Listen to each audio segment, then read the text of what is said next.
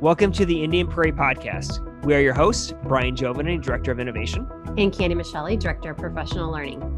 Today's episode, we will discuss sharing the school story. Joining us today, we have invited Lisa Trout from Nequa Valley High School and Brian Weinsack from Waubonsie Valley High School to provide us with some insights on this topic. Welcome, Lisa and Brian. Will you please introduce yourselves?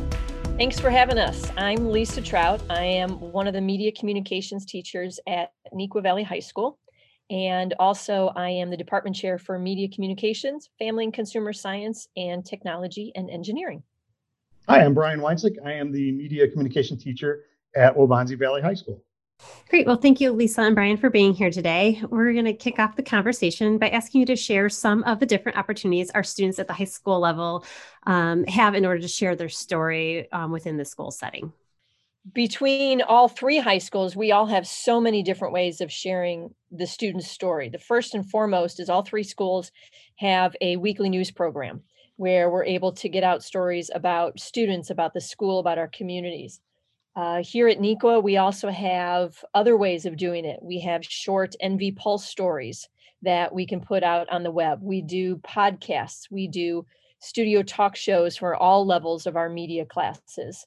Um, there's also there's so many different projects that all three levels of media do that we could be talking for hours about it if we if we really wanted to. Yeah, we uh, the past couple of years we've been trying to incorporate more. Um, in addition to those types of traditional journalism, we've tried to incorporate more uh, more ways for students to use their voice in a smaller format. So, for example, social media, uh, whether it be Instagram or Snapchat or TikTok.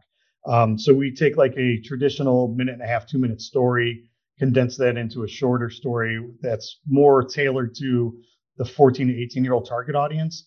And it really kind of gives them a boost, as we'll probably talk about later. Um, you know, it gives them a voice to for people to actually, people actually listen and hear the, the projects that they're working on through those social media. In collaboration with not only the projects you guys work on, but our newspaper, our yearbook, and then other activities that are involved in the high school, what do the students say about this experience? I think they enjoy the fact that their voice is heard, but it takes a long time for me to get them to understand that Um, that they are kind of in control of their classroom and their curriculum, which maybe they don't have a lot of that power in other classrooms. I, I think that they, it takes me a month to kind of get them to understand, look, you're creating something that will be heard by an authentic audience. And uh, sometimes they either don't believe you or they just don't understand, you know, you're giving me the keys to the car here. And uh, once they understand that and once we teach them the proper tools to do that, then Uh, it works out really well. I think they just enjoy being able to use the way that they communicate with each other to communicate with the rest of the world. And going along with what Brian said, it, it is tough to get them to realize they have a voice. We make sure they're telling that story in a responsible way with that voice, but it is pretty, it's a pretty awesome experience when they get to share their voice. I had a couple students who created a podcast this year about the experiences with Black Lives Matter. It was three African-American students, and they shared their experiences, their feelings. And it was pretty powerful to hear their words. I love hearing how you're guiding students along the way. And, and part of that process is through your own experiences. How do you um, talk with your students about prepping them for the next stage of their lives? Some of them may continue in media and others might go in other directions. What are some of those conversations? What do they sound like? The world is changing, as we know. Uh, you know, a conversation that we would have with students ten years ago is completely different than the conversation we would have now. And that includes, you know, job opportunities, but it looks different now. There are jobs that exist now that didn't exist ten years ago. And there's going to be jobs five years from now that will exist that don't exist now. And so uh, it's it's a conversation we have with both parents and with students as far as that is concerned. Uh, employment opportunities, uh, parents are looking for traditional media employment opportunities, and those don't exist anymore. The other thing is that I tell students and parents, you can take this media expertise with you wherever you go. And I always explain to them during an open house or even to the students. And if you're in business, if you're in medical, if you're in legal, any of those fields, you look on any website now and there's a video tab. And you could take that experience with you as a lawyer, as a doctor, or in, in uh, any profession. And I think it's really valuable. And we teach them other life skills too, along with what Brian said. It's how to communicate, whether it's verbally communicate, whether it's through that media medium. We teach them how to do that, how to tell stories. How do you tell that story of that business online? How do you create that advertisement for that business? And it's it's through stories. So there's so many different ways that we can use media in today's world. Brian's exactly right. It's it's not just being on camera reporting the news. There are so many different avenues that students can take. You know, and we also talk to them about do what you love and love what you do. And if you if you are doing something you enjoy doing, you will find a career in that. You will make money in that. You will be happy in that.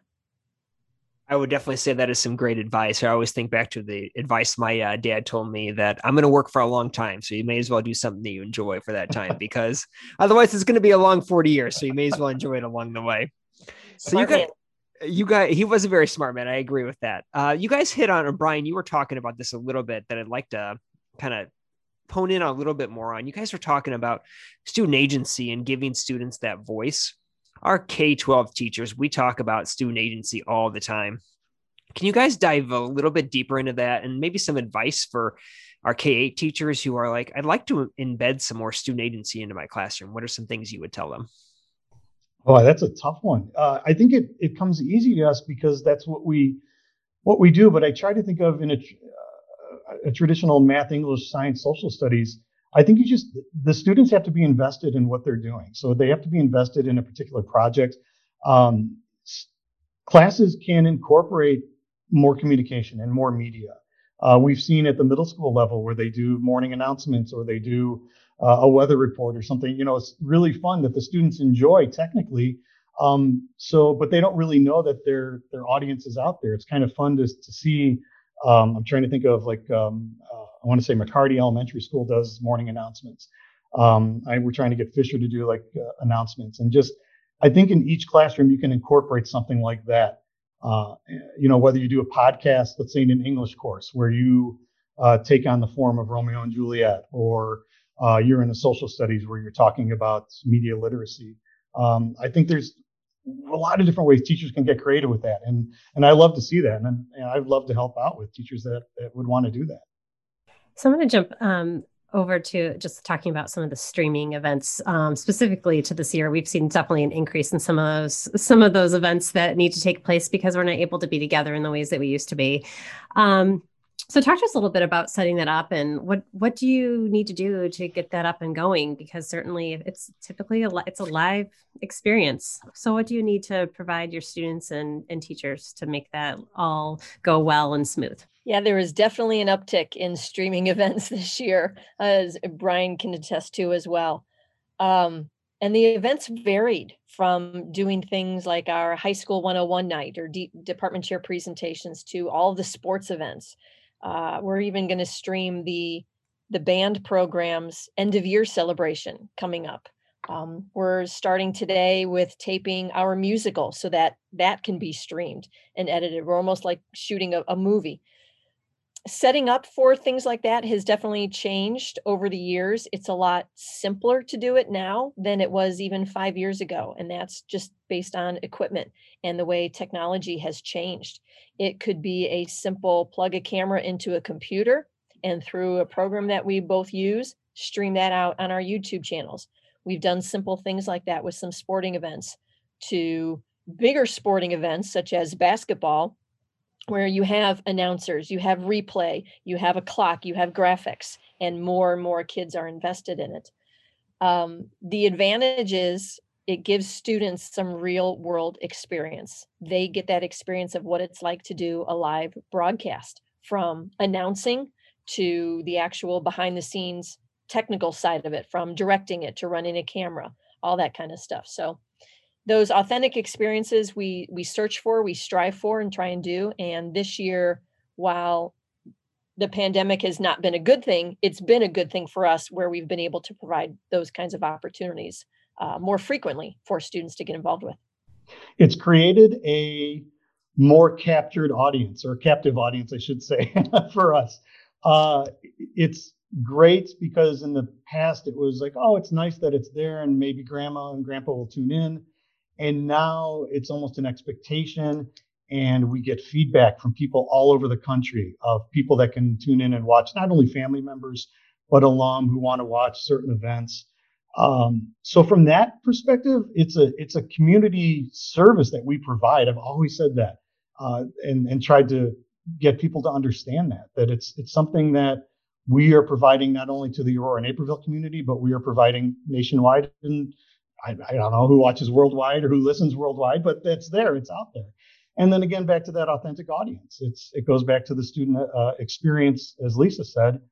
Um, it's you know we like I said we we will stream something where maybe one hundred people will watch, um, and we could have an event where five thousand people watch, and that's that's a big deal. five thousand people are watching your every move, whether you're a director or a producer or you're running the camera or you're talking about a play that happens in front of you, and and they love that. The students love that. They, you know, you show them the physical number. Oh, five, six thousand people just watched this football game tonight. That's pretty cool. Uh, and so, really, from all angles, it's great to see, both from the student perspective and from the community perspective.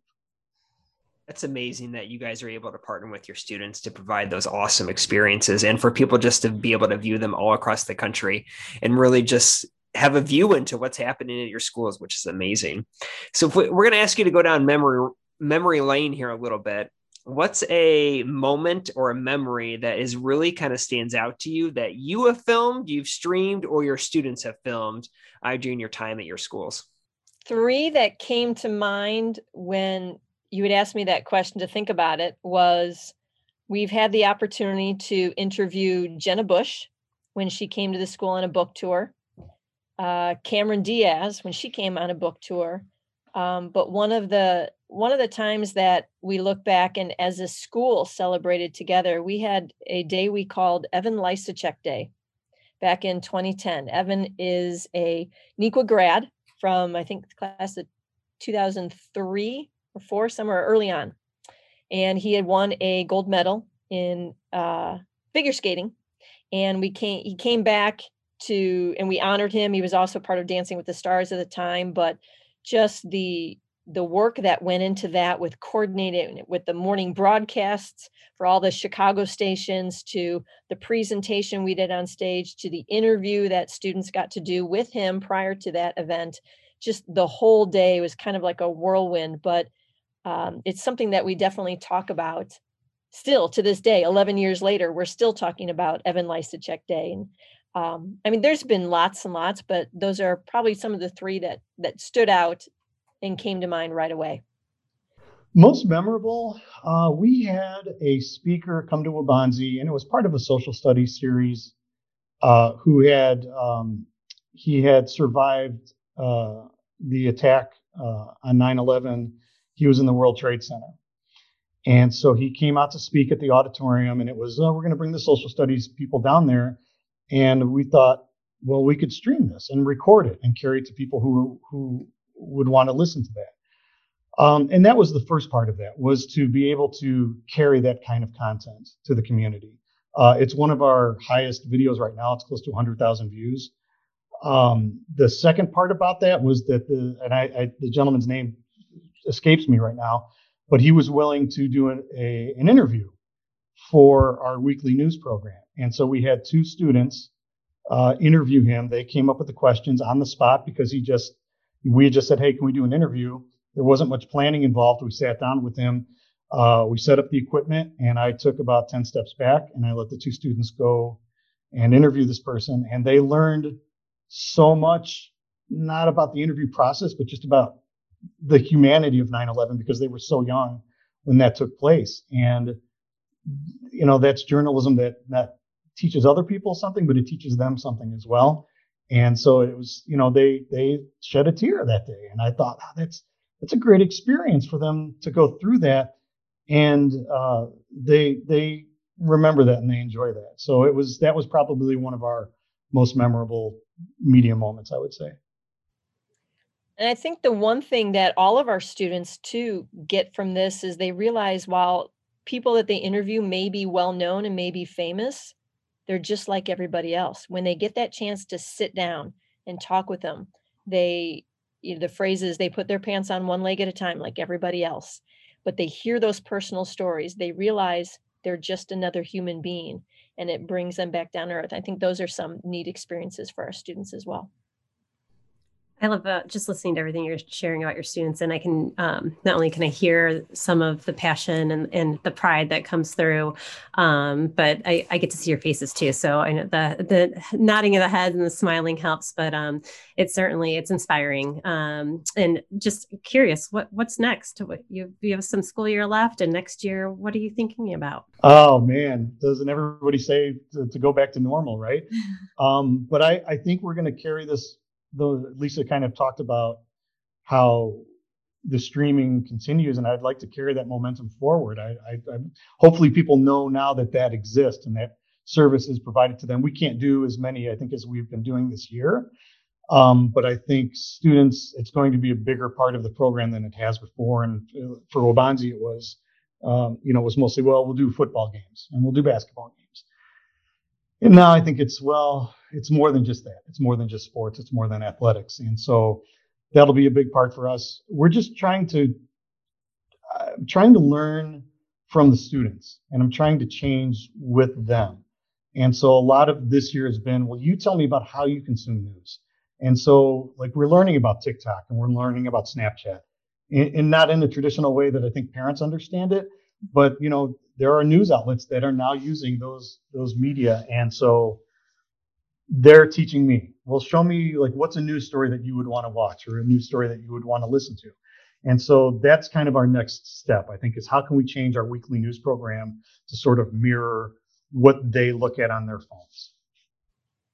I would agree with what Brian said. It's, it's trying to make it relevant for the students, whether it's the stories we're telling or how we're telling it. How do you make it relevant for students? How do you get students to want to care about creating it, about listening to it, about watching it?